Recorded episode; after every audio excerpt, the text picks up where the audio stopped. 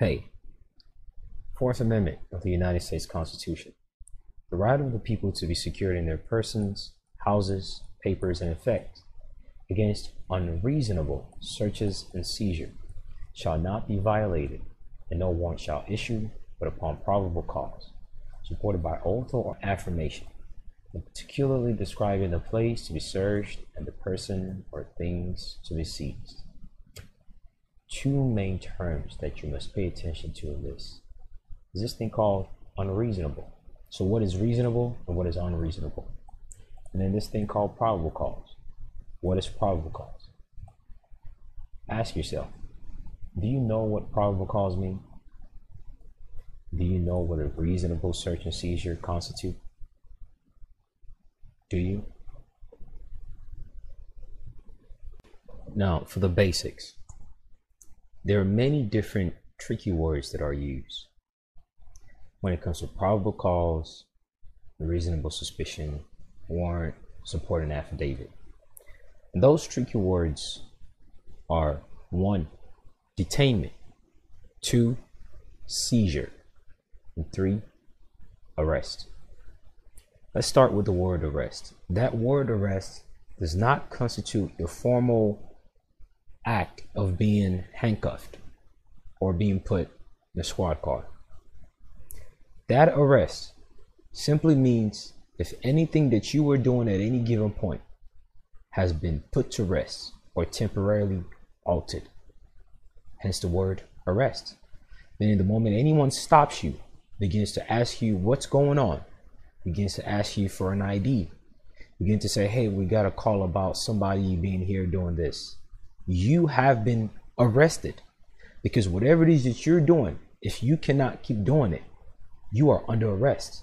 Whatever activity you were doing prior to that man or woman coming in front of you, if that thing was halted so that you can carry that conversation or attend to the presence of that man or woman in costume who is armed, you have been arrested. To arrest something is to halt it, to put it on hold. Another word is detainment.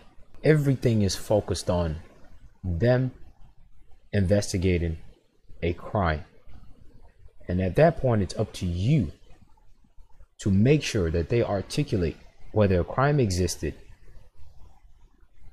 is existent, that they witnessed, or that is about to exist. That's detainment. And in an arrest, they require probable cause. For detention, they require reasonable suspicion. With a reasonable suspicion, the things they can do is limited. The type of search is limited. With an arrest, they have more leeway to do more. And then the word seize.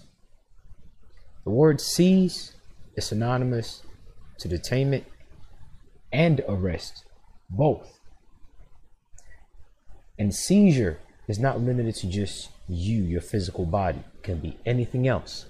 Give me the seizure of your rights. Give me the seizure of your body.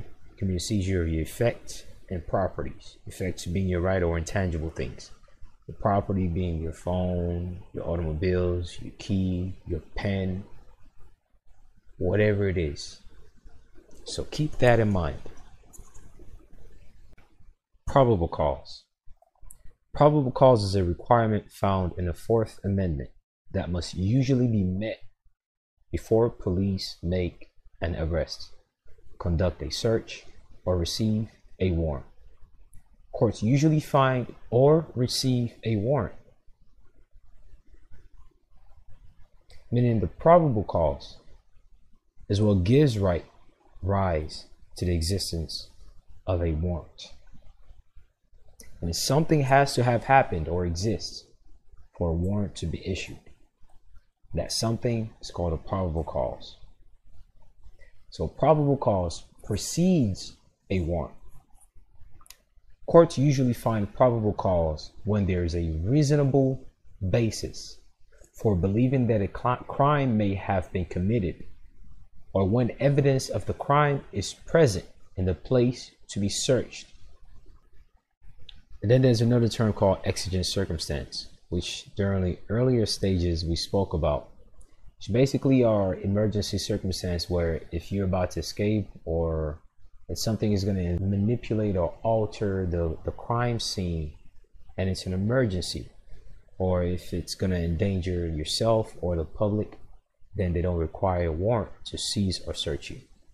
So it goes on to say, under exigent circumstances, probable cause can also justify a warrantless search or seizure.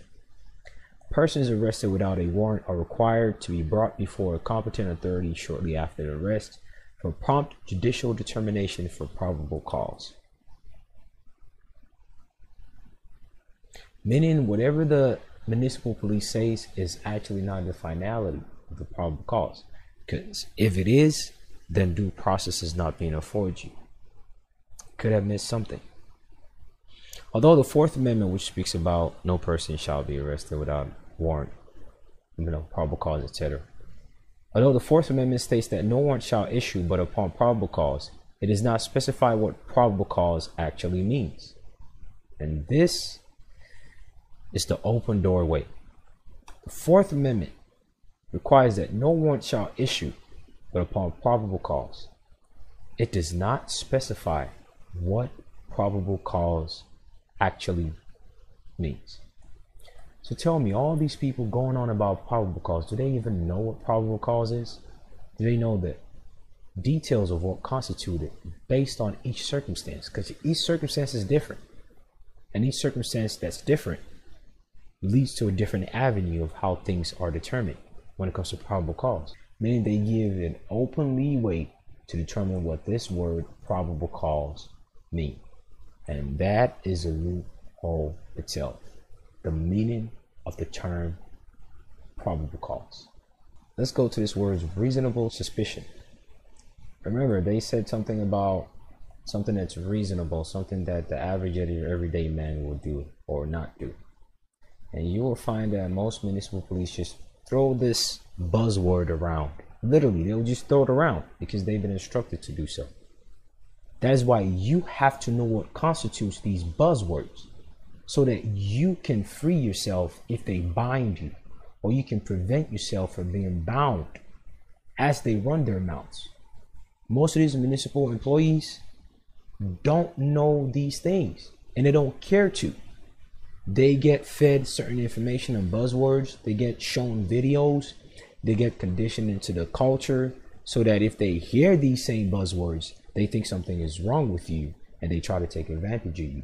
Because they also know that the average man or woman just hears the buzzword but don't know the details. So they're thinking, oh, you're as dumb as me. But guess what? I have a badge, a costume, and a firearm, and I'll create a police report against you, and you don't know how to mitigate or litigate this matter. You don't want to be that man opposing it. You, though, you want to be that man that's going to be garnishing their check. You want to be that woman that's going to be putting a lien on their property. You really want to do that? You want retribution and restitution? You have to know the details as to why what they're doing is not constitutional. You have to know the loopholes behind what they're being trained to do and the buzzwords that they're using. Just like there's continual education with any type of uh, occupation, there there must be continual education and things of this nature because it's constantly evolving. You must learn it. And if you keep the foundational principle in mind, you will realize that the way that it is evolving in many cases actually align with the foundational principles. And the loopholes that doesn't apply, you'll be able to see it and be able to act accordingly you must have continual education. Don't be stuck the requirement of affidavit for warrant. Don't be stuck on probable cause. Even worse, most people don't know what probable cause is. so part of what creates probable cause is something called reasonable suspicion. But before we go into it, one thing you need to realize that suspicion itself and reasonable suspicion itself is not a crime. Eight out of 10 municipal police that you will come across that uses this word, they will use it in the context as though the suspicion itself is the crime. And because they are saying that the suspicion or implying that the suspicion is the crime, they will charge you with something else, like disorderly conduct, trespass, failure to identify. So they will retroactively create the crime. Why? Because they say you're suspicious, even though you were not trespassing, even though you were not creating disorderly conduct, even though you were not obstructing identification. Remember Terry stop, stop and frisk? That Terry stop is a loophole that they use to demand IDs. Meaning, okay, I don't have a warrant, but I can search you and I can make certain demands of you. And certain states have adopted that, and we'll go over that also. And certain states have not. They call it stop and ID states, or in some cases, stop and frisk. But usually, before anyone demands an ID of you, a crime needs to first be investigated. Then they need to know who might have committed it, who is committed it, or might be involved in it. But unless a reasonable suspicion of that actual crime exists and they have actually articulated it, then they can't demand, demand you of an ID. Now, they don't have to tell you the specific crime because they're not obligated to. But they are, in order to demand any information of you or anything that could lead to them accumulating your biometric data, which is your right to privacy, they have to articulate why they are making that demand of you and why they're trying to make you a party to a supposition of a crime. And how they do that is called reasonable suspicion. Reasonable suspicion is a standard used in criminal procedure. Reasonable suspicion is used in determining the legality of a police officer's decision to perform a search, aka probable cause. Remember, legality or legal is just the operation of law. then probable cause is just a clause or a term used in the law called Constitution, state or federal. When an officer stops someone to search the person, courts require that the officer has either a search warrant, basic stuff we know, probable cause to search, which gives rise to the search warrant, or a reasonable suspicion to search. If you don't know this, you are setting yourself up for a world of pain. Be familiar with this, and not just the word itself, but the details of what it constitutes. Because again, the majority of the cops that will approach you do not know, they do not know the details of what this means. You should, though. In descending order of what gives an officer a broadest authority to perform a search, meaning they give him a huge discretion as to how they can define or put to use this word called reasonable suspicion. Courts have found that the order to search, the order is search warrant, probable cause, and then reasonable suspicion. So the foundational principles still remain that they need a warrant, which must be created by a probable cause. And if neither of this exists, then a reasonable suspicion will suffice to work, meaning it's a last option. But I guarantee you, they're not going to use this as a last option. They'll use this as a sole and primary option. So now, reasonable suspicion is applied to a stop and frisk, meaning we will search you. But in details, before reading all this, it just basically means the requirement between a stop and frisk, as defined by Terry versus Ohio, are this: one, when they do search you, it's not going to be a deep search. It's just going to be the surface of whatever you're wearing. And two, it must be short. It cannot be prolonged. I'm telling you, if they say that was just a Terry stop and because of that we found this drug on him or this firearm or this and that, because of that we're charging him with this, if it's not within a short period of time, and if it's not a literally a frisk, meaning they're not going inside your pockets, they're not digging under your armpits, literally, they, they they're just going over the surface of it. That's what a frisk or a Terry stop requirement is. Then that's not a Terry stop if they're not doing that. In Terry versus Ohio, the Supreme Court held that if a police believes that an individual has a weapon, meaning for the safety, the re- one of the reasons why they will have a reasonable suspicion is to dispel the possibility that you are a danger to yourself or others. That's the third. Mean, it has to be within a short period of time It has to be very limited. And it has to be for the purpose of mainly searching for anything that could put yourself or anyone in danger. That an individual has a weapon which possesses a danger to the to the officer, the officer may stop the individual to search the individual for a weapon. The court held that to determine whether the police officer acted reasonably in the stop, meaning reasonable suspicion, a court should not look at whether he has a hunch, but rather to the specific reasonable inference which he is entitled to draw from the fact and light of the experience. Meaning, reasonable suspicion is extremely specific to the circumstance that you're in. In Hiibel versus 6th Judicial District Court, a Nevada state statute requires a person detained by an officer to identify himself by during a Terry stop, which most likely they will always do, to identify himself by that is in at Nevada by providing his name. Hiibel, the Supreme Court held that because the statute only asked for a name, meaning now they're looking into the state common law to determine what the details of identification is. Because remember, search or seizure, searching you does not necessarily have to be a physical thing. Searching you can be a demand for an ID, demand for name, date of birth, all that. That is a search. And that is protected by the Fourth Amendment or the respective clauses that goes along the same line in your state constitution. And that is also under Terry stop. So when they demand ID, they are performing a Terry stop. They are performing a search and the laws regarding search is usually under identification laws in each state. In this case, for Nevada, as it applies to the Terry stop,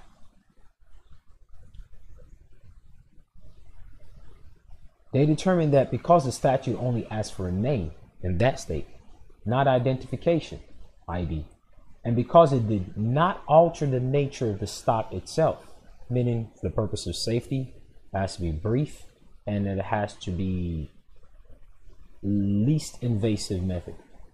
Changing neither its duration nor its location. The statute properly balances the intrusion of the individual's interest against the promotion of legitimate government interest. Thus, the court held that the statute is constitutional. Now, let's look at this Terry stop, this stop and frisk. The Terry stop is another name for top stop and frisk. The name was generated from the U.S. Supreme Court case Terry versus Ohio. So this is one of those cases whereby they someone sued the state basically, and they took it to the federal level. When a police officer has a reasonable suspicion, which we just spoke of, which is a very broad term, but nonetheless applies to each circumstance. That's why it's broad, because it cannot be limited to a set standard because each circumstance will be different. And based on that, they can determine to invoke Terry stop or not. So say for instance, you were seen in a parking lot that was dark, but somebody called and said, hey, this guy is pulling on cars. But you weren't really doing that though. That call itself, they can say that's a reasonable suspicion, even though they didn't witness it. That man or woman who called and says this guy is pulling on cars, even though you weren't doing that, can serve as the affidavit itself. Even though that man or woman only did it verbally, and they might not even want to identify themselves or come into court. But that municipal employee, which is the police, might now come and say, I'm going to take the law into my hand and use that as a reasonable suspicion that you committed a crime, or that you have, or that you're about to. Do you see the loopholes that they're using? And usually they will isolate this information from you and they will not tell you because they like to stay in control. In order for you to stay in control, you have to preserve information from people. They will use that. Instead, they will play games with you and play mind games with you. So what you now have to do is you don't necessarily have to tell them what they need to do, but use it against them. On the spot or afterwards. But on the spot, so that you save yourself months of headache especially if you really don't know how to mitigate or litigate matters, know the details of these things and make the demand and stand your ground. When a police officer has reasonable suspicion that an individual is armed, engaged, or is about to be engaged in a criminal conduct. So it's not just limited now to weapons, it's engaged to a supposition of a crime. The officer may briefly stop, the keyword, briefly. If they're holding you longer than 15, 20, 30 minutes, that's not brief. And detain an individual for a pat down search of outer clothing. These are the specificities of a Terry stop. It has to be brief and it has to be your outer clothing. And it has to be for the purpose of removing any risk or danger of whoever it is that's being searched or the one that's searching or the general public to reduce danger for public safety. Again, to reduce danger for public safety, it must be brief and the search must be your outer clothing. If one of these three requirements do not exist and the cop is invoked in Terry stop in his police report, in the court document, or verbally, you must invoke your Fourth Amendment right, or whatever the corresponding aspect it is on your state level. And let them know that whatever it is they're doing does not constitute a Terry stop because of these three requirements. But they would they will throw this buzzword reasonable suspicion and Terry stop at you. But if you don't know what it means, because they will speak about it confidently, if you don't know what it is, they will get away with it. A Terry stop is a seizure within the meaning of the Fourth Amendment. Under these three circumstances, it has to be brief, it has to be a pat down search of the outer clothing, it has to be for the sake of removing danger. What is a pat down search?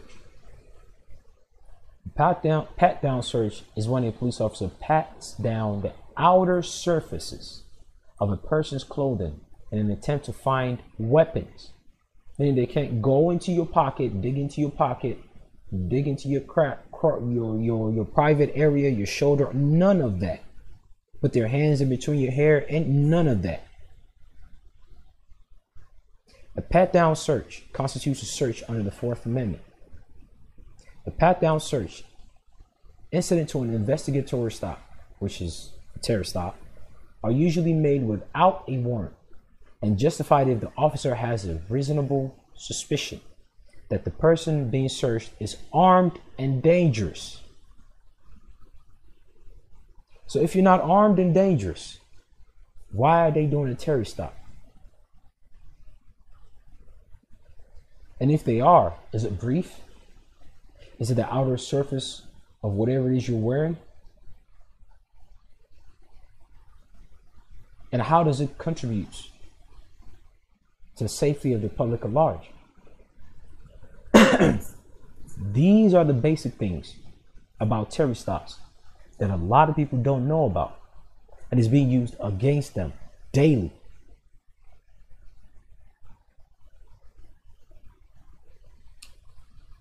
The reasonable the reasonableness of suspicion is reviewed based on the totality of circumstance, meaning a lot of things has to be put into consideration. And that just as much as it gives them the leeway to do anything, it gives you the leeway to be pointing at certain things that you're not looking at the totality of circumstance before you do this at all. So why are you even searching me in the first instance? You need to have to do an investigation. Remember, Terry stop is considered an investigatory stop. Investigatory stop is a brief stop. Again, here goes this word, brief stop. You see this common terminology. A Terry stop is brief. So is an investigatory stop. They're not doing an investigation, then why are they searching you? Why are they patting the outer layer of your clothing? A brief stop that is not intrusive. Isn't that what we just read in Terry stop? In order to conduct a stop, a police officer must have reasonable suspicion that a crime has been committed. The reasonable suspicion must be based on specific and articulable fact. What is it? What does it mean to be articulable? You have to be able to say it verbally. You know that totality of circumstance?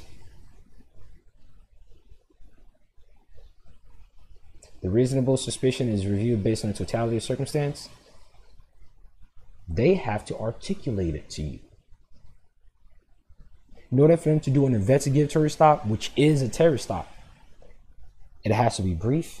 It has to be your outer layer of your clothing. It has to be for the purpose of public safety. It has to be also based on the possibility that you have a weapon on you. And it has to be articulable. They have to articulate. If they don't do these things, it does not qualify as a Terry stop, which is the loophole to the probable cause requirement, which leads to a warrant. So they're trying to do a warrantless search and seizure. They need all these basic things. And then the further details that leads to why they're even doing it based on your circumstance. You need to know these things.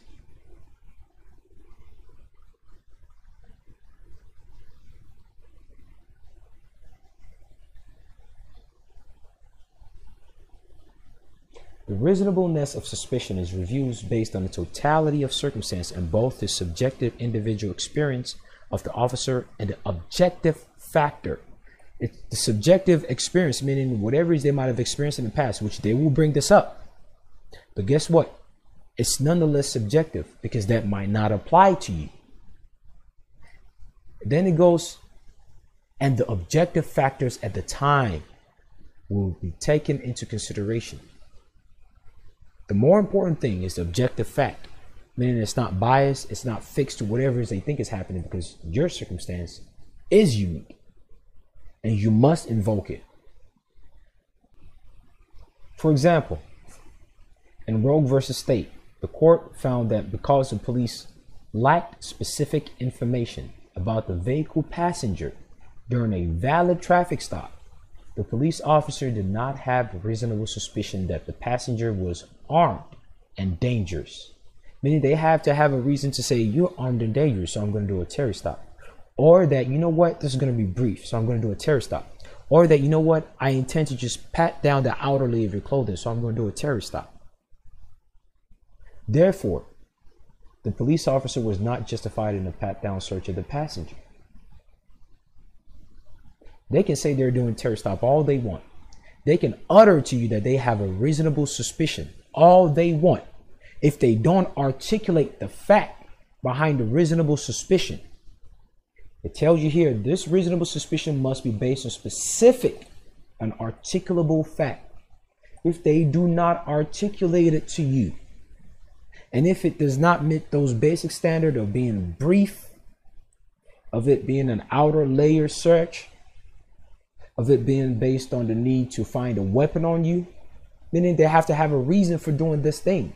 And that could be your behavior, whatever it is that's involved, whatever it is. They are not justified to do the pat down.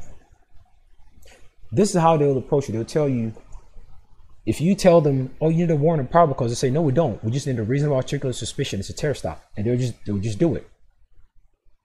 They'll search you real heavy. They'll stop you. They'll interrogate you. But you don't know the requirement of a Terry stop and a reasonable suspicion. You don't know that they have to articulate the specific details behind that reasonable suspicion. That's what makes it reasonable. You don't know that it has to be only the outer layer of your clothes. You don't know that it has to be for the specific purpose of finding a weapon on you. You don't know that it has to be for the specific purpose of public safety. And you don't know that it has to be brief. Now you know. So don't let anyone throw those buzzwords at you, telling you they have reasonable suspicion, or that telling you they're doing a Terry stop, and because of that, the Fourth Amendment or the requirement for a warrant of probable cause is void. No. There are conditions behind that. Otherwise, the primary requirement of those basic substantive right of requiring a probable cause, which would issue a warrant, still stands. Don't let anybody pull the wool over your eyes. And you don't be stuck in limited concept that a probable cause warrant and affidavit are the only things. Because if you don't know and you're stuck in that world, they would throw you around like a rag doll and you would just become a victim. You don't want to become a victim. You want to go beyond the realm of the mundane. Learn the basics, but don't add their dynamics and details to it. Because they've realized, man, we really can't do what we want, so we have to create loopholes. And so they did. But then in creating those loopholes, they realized that these foundational principles cannot be altered because once we do that, it can be used against us also. Because believe it or not, these foundational constitutional principles is what's protecting all these other tortfeasors also. That's right. That is how they can claim judicial immunity.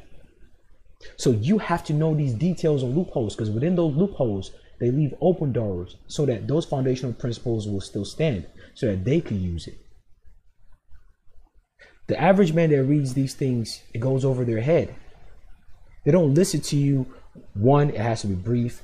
Two, it has to be the outer layer. Three, it has to be for the purpose of public safety. Four, they have to really, really, really, really know that if I search this guy, I might find a weapon on him.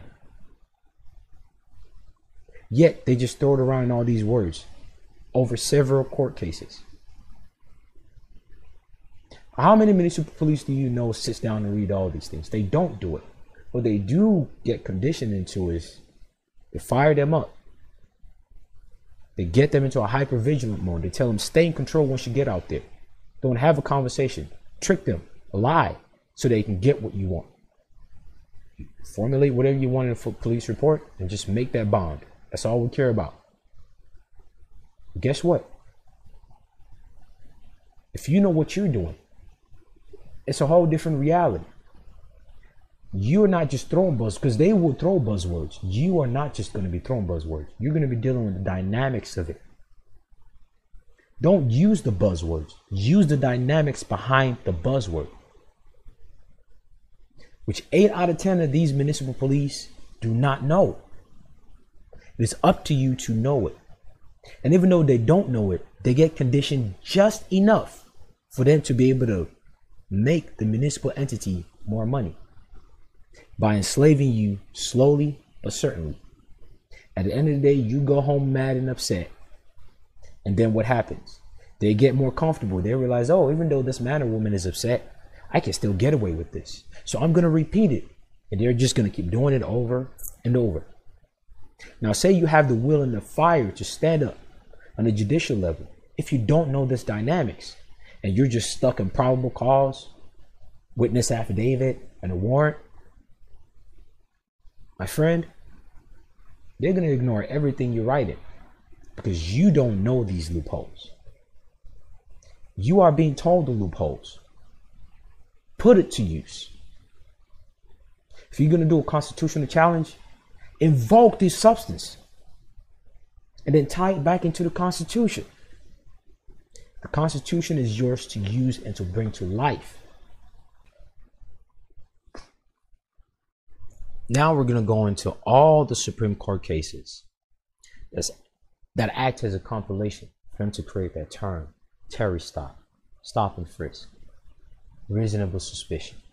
We'll go over each Supreme Court case one at a time. There's a lot more, but we'll go over the main ones that they will use to define broadly those terms. The first one is Michigan versus Summers, 1981. We'll go over the more recent one also. So, this is the highlight.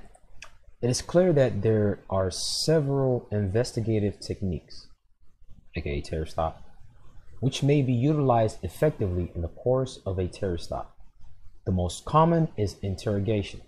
So, it's not like you see on television where they sit you in a closed room and know, there's a CCTV running, and then a psychological uh, evaluation is done on you by looking at your your body language, the tone of your voice, all that bullshit. That's not how it goes. In actuality, the moment they see you, they are they, they are engaging in interrogation. They're engaging in interrogatories right there on the spot.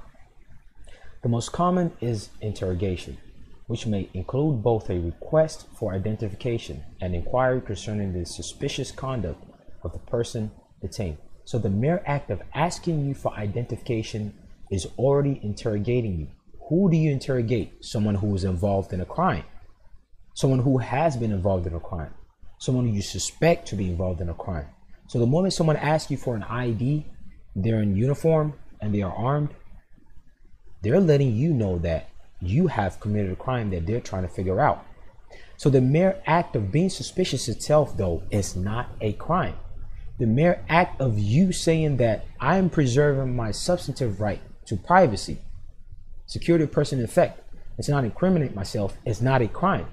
Why? Because if, as we've read, they have to articulate the objective nature of why they are requesting and demanding for that ID, why they are interrogating you, why they are engaged in investigation.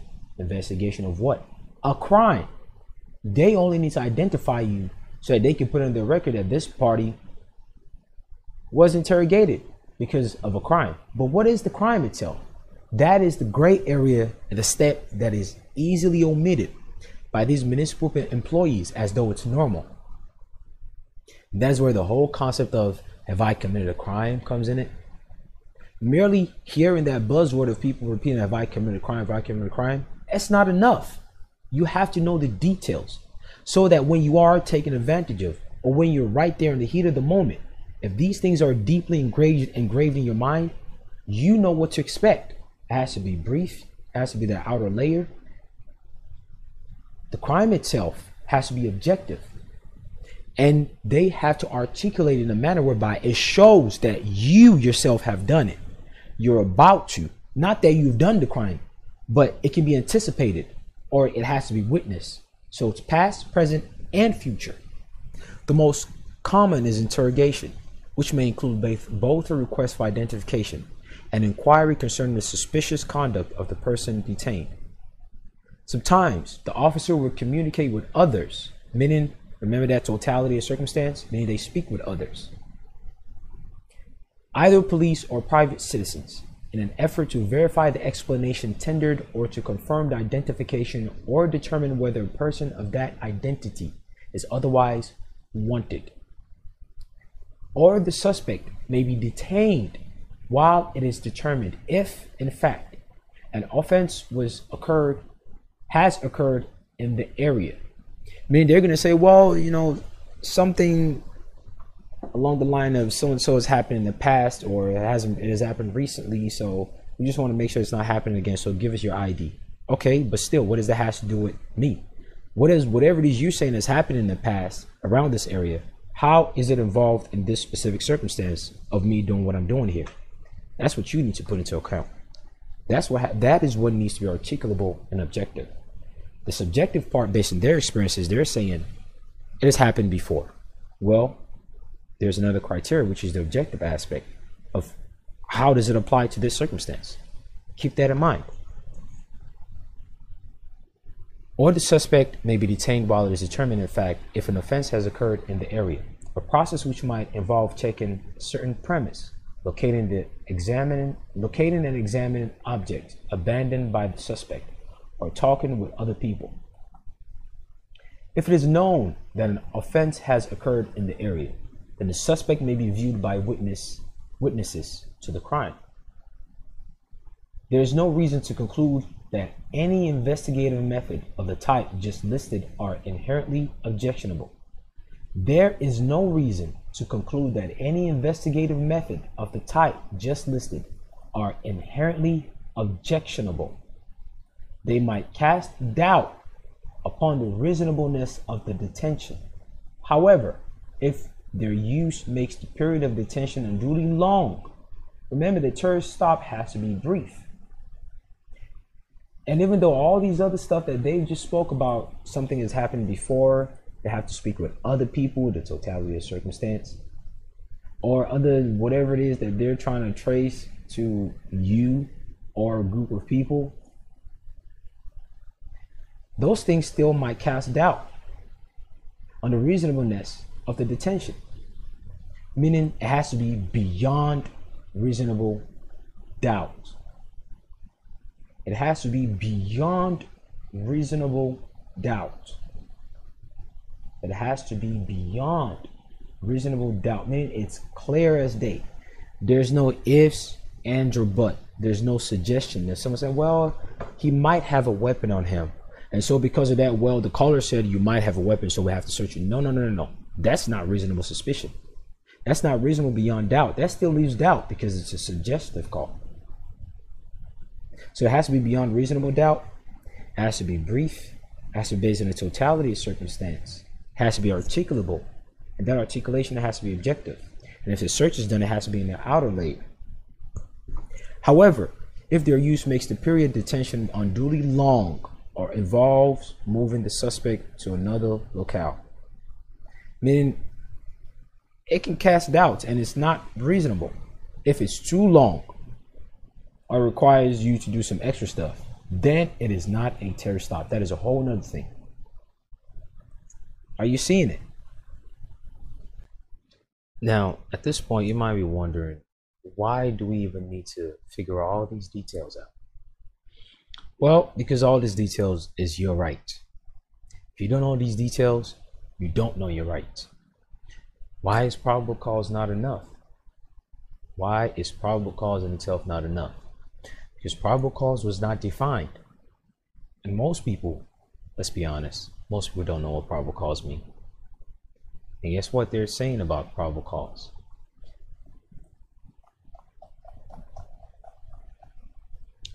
In the 1983 case, Illinois versus Gates, this is how they define probable cause. This is that judge made law that defines probable cause. Everyone is talking about probable cause, probable cause. What is it? And how does it relate to all these things we're talking about? It tells you this is a Supreme Court case. As these comments illustrate, probable cause is a fluid concept, turning on the assessment of probabilities in particular factual context, meaning you have to intertwine loose ends of what, if, but, probably, maybe, hence the word probable, meaning just the probability. You have to now fine tune it into a very specific fact. And that fact is not readily or even usefully reduced to a neat set of legal rules, meaning every situation is always different. And because of that, they cannot fine tune probable cause to just mean one specific thing and apply it as a blanket to everything else when it comes to every different types of crime. If that was the case, most people wouldn't have liberties. So that way, probable cause has to be left as a fluid concept that would apply specific or particular to factual context, meaning context, meaning based on each situation. And they break down these factual contexts in Terry versus Ohio and within the definition of a reasonable suspicion, which we've gone over. And we'll be going through more case laws. Let's go to the next one. Next, the infamous Terry versus Ohio.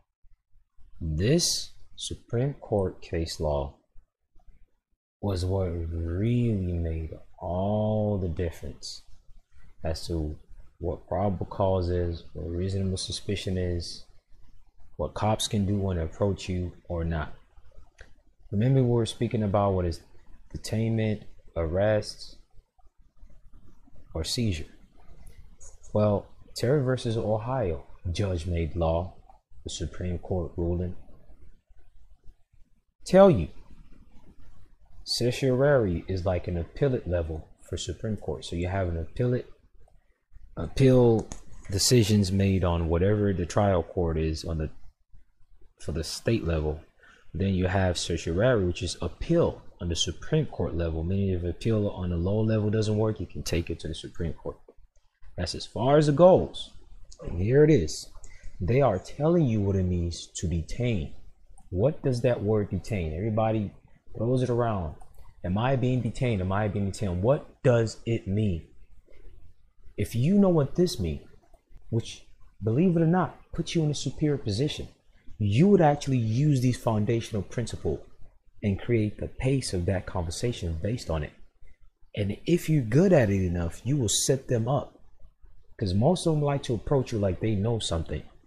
You can set them up, whether it's through your own recording, which by the way, they have no reasonable expectation of privacy while they're doing their job.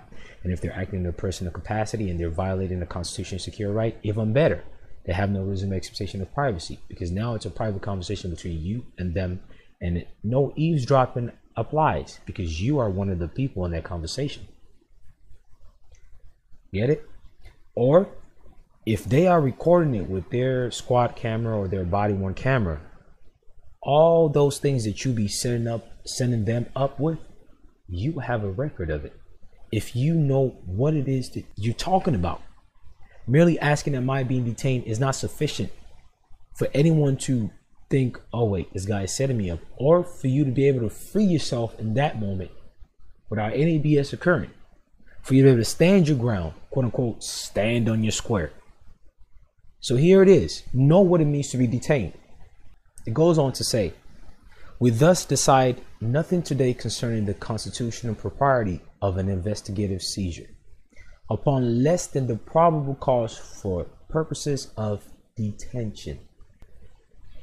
Obviously, not all personal intercourse between policemen and citizens involve seizure of persons. Only when the officer, by means of physical force or show of authority, meaning they're telling you it's an order, it's an order. And the authority or the show of authority means it's founded upon constitutional principles. That's the only way that they can show authority. Has in some way restrained the liberty of a citizen. May we conclude that the seizure has occurred. So what is a seizure? Whenever your liberty has been restrained by way of either physical force or show of authority. A part of the Constitution that talks about no person shall be searched or seized without warrant. What does it mean to be seized? Whenever you are restrained of your liberties by show of physical force, by for physical force or show of authority. Authority does not constitute someone barking demands at you.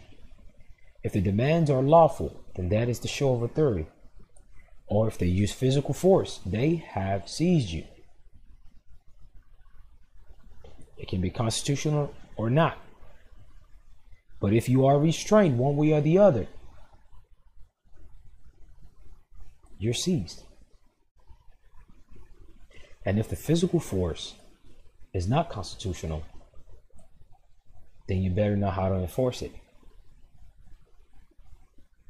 We cannot tell with any certainty upon this record whether any such seizure took place here prior to Officer McFadden's initiating of physical contact for purpose of searching, blah, blah, blah, blah, blah.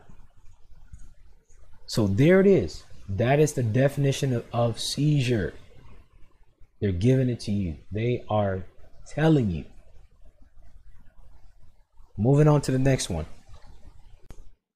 Then at a later date, remember the Terry versus Ohio defines seizure, and that is the year 1968. At a later date, another Supreme Court case, California versus Hodari, D, the year 1991, expounds on what seizure means based on something called a Mendenhall test. It goes on to say, in seeking to rely upon the test here, respondent fails to read it carefully. It says that a person has been seized only if, not that he has been seized whenever, meaning it's very specific. The conditions behind seizure is very, very specific. So if you're reading that constitution and you're seeing seizures, searched, probable cause, and you don't know how these terminologies are defined, especially the specificity of it, and you just broadly using it because you read some PDF or you heard someone, but you're not looking deep into the case laws that you yourself are aware about the judge made laws so and so, the appellate court so and so. You're not reading it because they're interpreting what those things means. You're setting yourself up for failure. So we've seen that in order for seizure to be established. That seizure that's spoken of in the Fourth Amendment or whatever section it is in your respective state constitution, And the Supreme Court appellate court case, Terry versus Ohio 1968, which established the Terry stop, they're telling you seizure basically means if a physical force is used to restrain your liberty or if a show of authority. That show of authority is based on constitutional principles and is based on the list of all the things we've read on about what a Terry stop really means.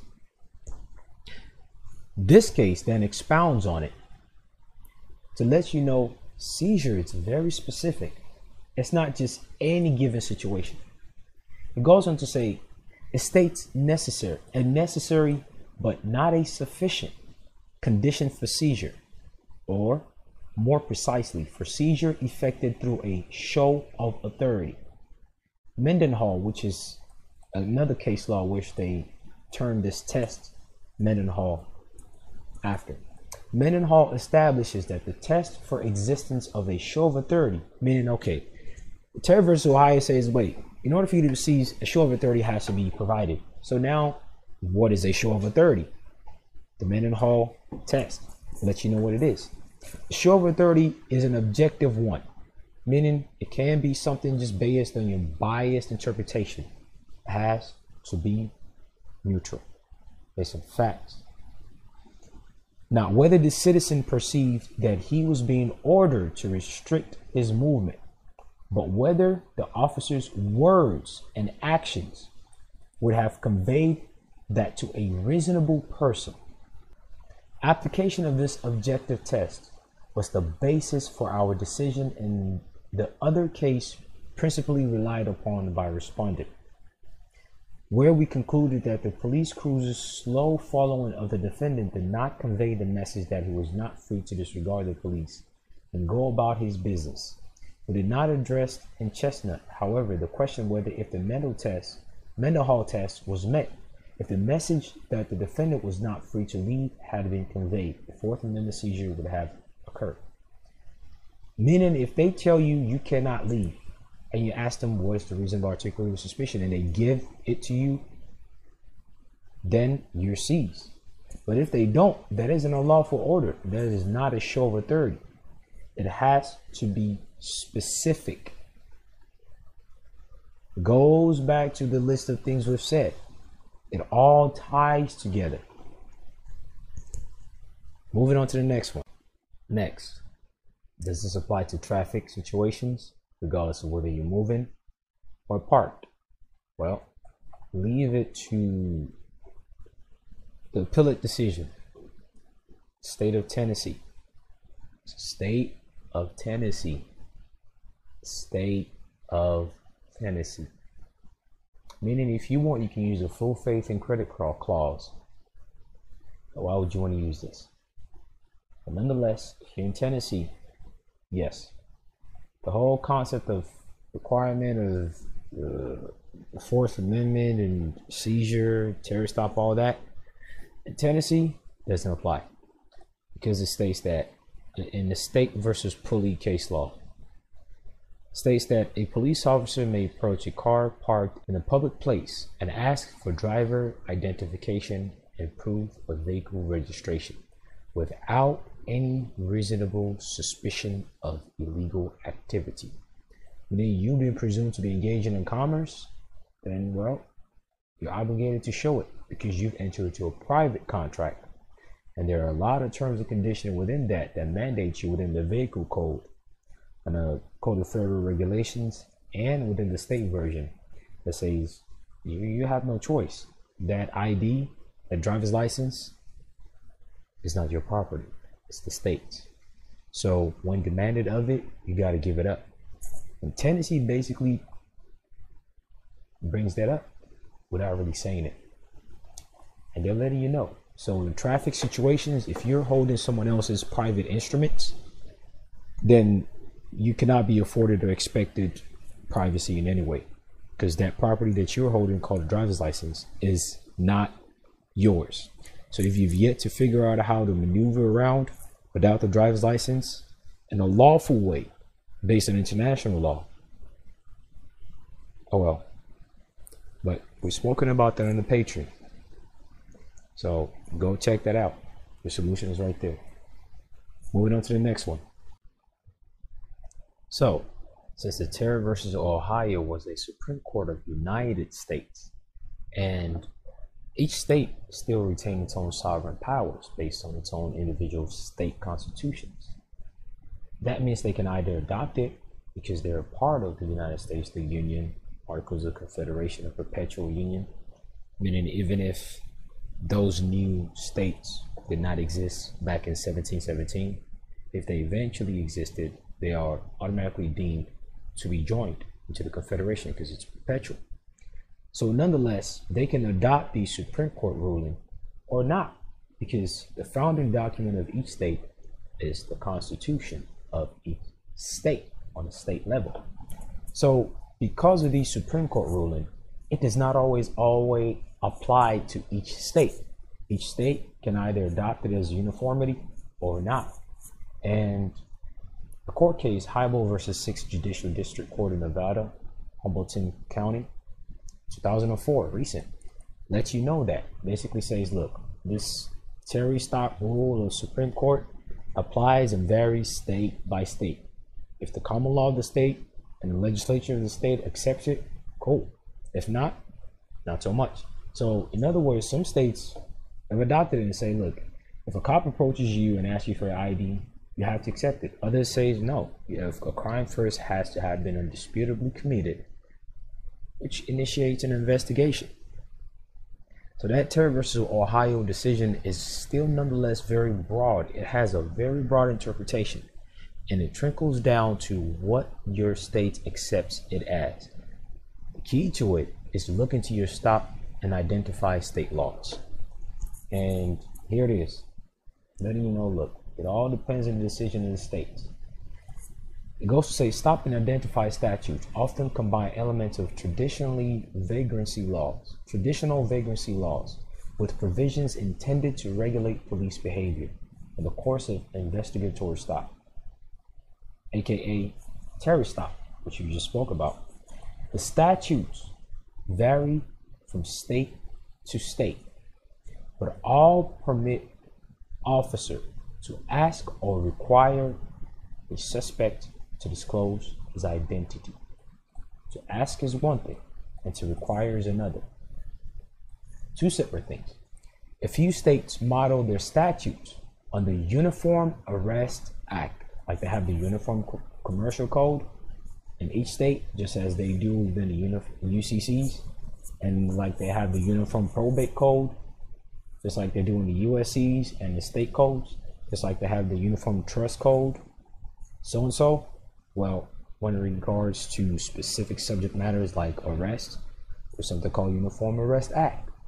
And each state might adopt it if they want and incorporate it into specific aspects related to arrests or not. A model code that permits an officer to stop a person reasonably suspected of committing a crime and demand of him his name, address, business, abroad, the whither he is going. Other statutes are based on the text proposed by the American Law Institute. By the way, these are the people, these are the group of lawyers that basically creates the laws. If you didn't know, the USC's and state codes and all that, as part of the Institute's model penal code. The provision originally designated provides that a person who is loitering under circumstances which justify suspicion that he may be engaged or about to engage in a crime commits a violation. If he refuses the request of the peace officer that he identify himself and give a reasonably credible account of the lawfulness of his conduct and purpose meaning there has to be an underlying cause with merit meaning you've already committed a crime. And because you've committed it and we're investigating it investigatory stop terry stop you have to give us ID. That's one. It then goes on to say, in some states, a suspect's refusal to identify himself is a misdemeanor offense or civil violation. Meaning just by itself, it's a misdemeanor, meaning there has to be nothing underlying. It goes on to expound and says, in others, other states, it is a factor to be considered and whether the suspect has violated loitering laws. In this case, they're just using loitering as an example because that's the specific thing regarding the Hannibal versus 6th Judicial District. And as it's tied into identification. And it brought up the subject matter of investigatory stops, which is Terry stop. And then the judge had to clarify that, okay, look, some states require an actual crime to exist and all the prerequisites of a crime before they can begin to ask you for ID, aka search or seizure of your person's effect properties. Other states, your mere act of refusing is the crime because if they ask for it, regardless of whether the investigation or not is going on, if you refuse, that's a crime. It then goes on into the history. Stop and identify statutes have their roots in early English vagrancy laws that require suspected vagrants to face arrest unless they give a good account of themselves. A power that itself reflected common law rights of private persons to quote arrest any suspicious night walker and detain him till he gives a good account of himself. So now you see all these municipal police are enforcing common law against you that you, the everyday private man, has. They are flipping the game on you. Why? Because you don't know about it. You're stuck on one verbiage, probable cause. You're stuck on one verbiage, warrants. Stay stuck on it and keep watching them flip that which rightfully belongs to you into theirs. And they're going to be using it against you. That is why it's important to know these subtle details. Know it Learn it. It's really not that complex once you really get it. Chew it at a time. Don't try to combine it all at once and get it. But once you chew it a little bit at a time and you get it, it makes very simple sense. And it becomes something that just naturally clicks in your mind. All these things that they're doing against you, where they can approach you in some states without a preceding or crime that has occurred. That is a right that you, the private man, has to keep the society at large safe. Your fellow man and woman, but you haven't been enforcing it. You haven't been doing it. But guess what? They flipped it and are using it against you now. It doesn't mean you don't have the right. If you're not careful and you don't know these basics and you don't enforce it, it will get worse. The court held that a traditional vagrancy law was void for vagueness. Its broad scope and in precise terms denied proper notice to potential offenders and permitted police officers to exercise unfettered discretion in the enforcement of the law. The vagrancy law of demanding someone anything until you prove yourself right, aka, you are not presumed innocent. You are presumed guilty. Hence, you have to give a good account of yourself.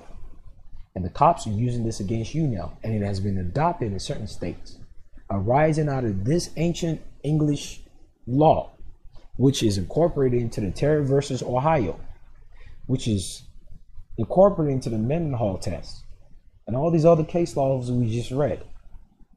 Moving on to the next one.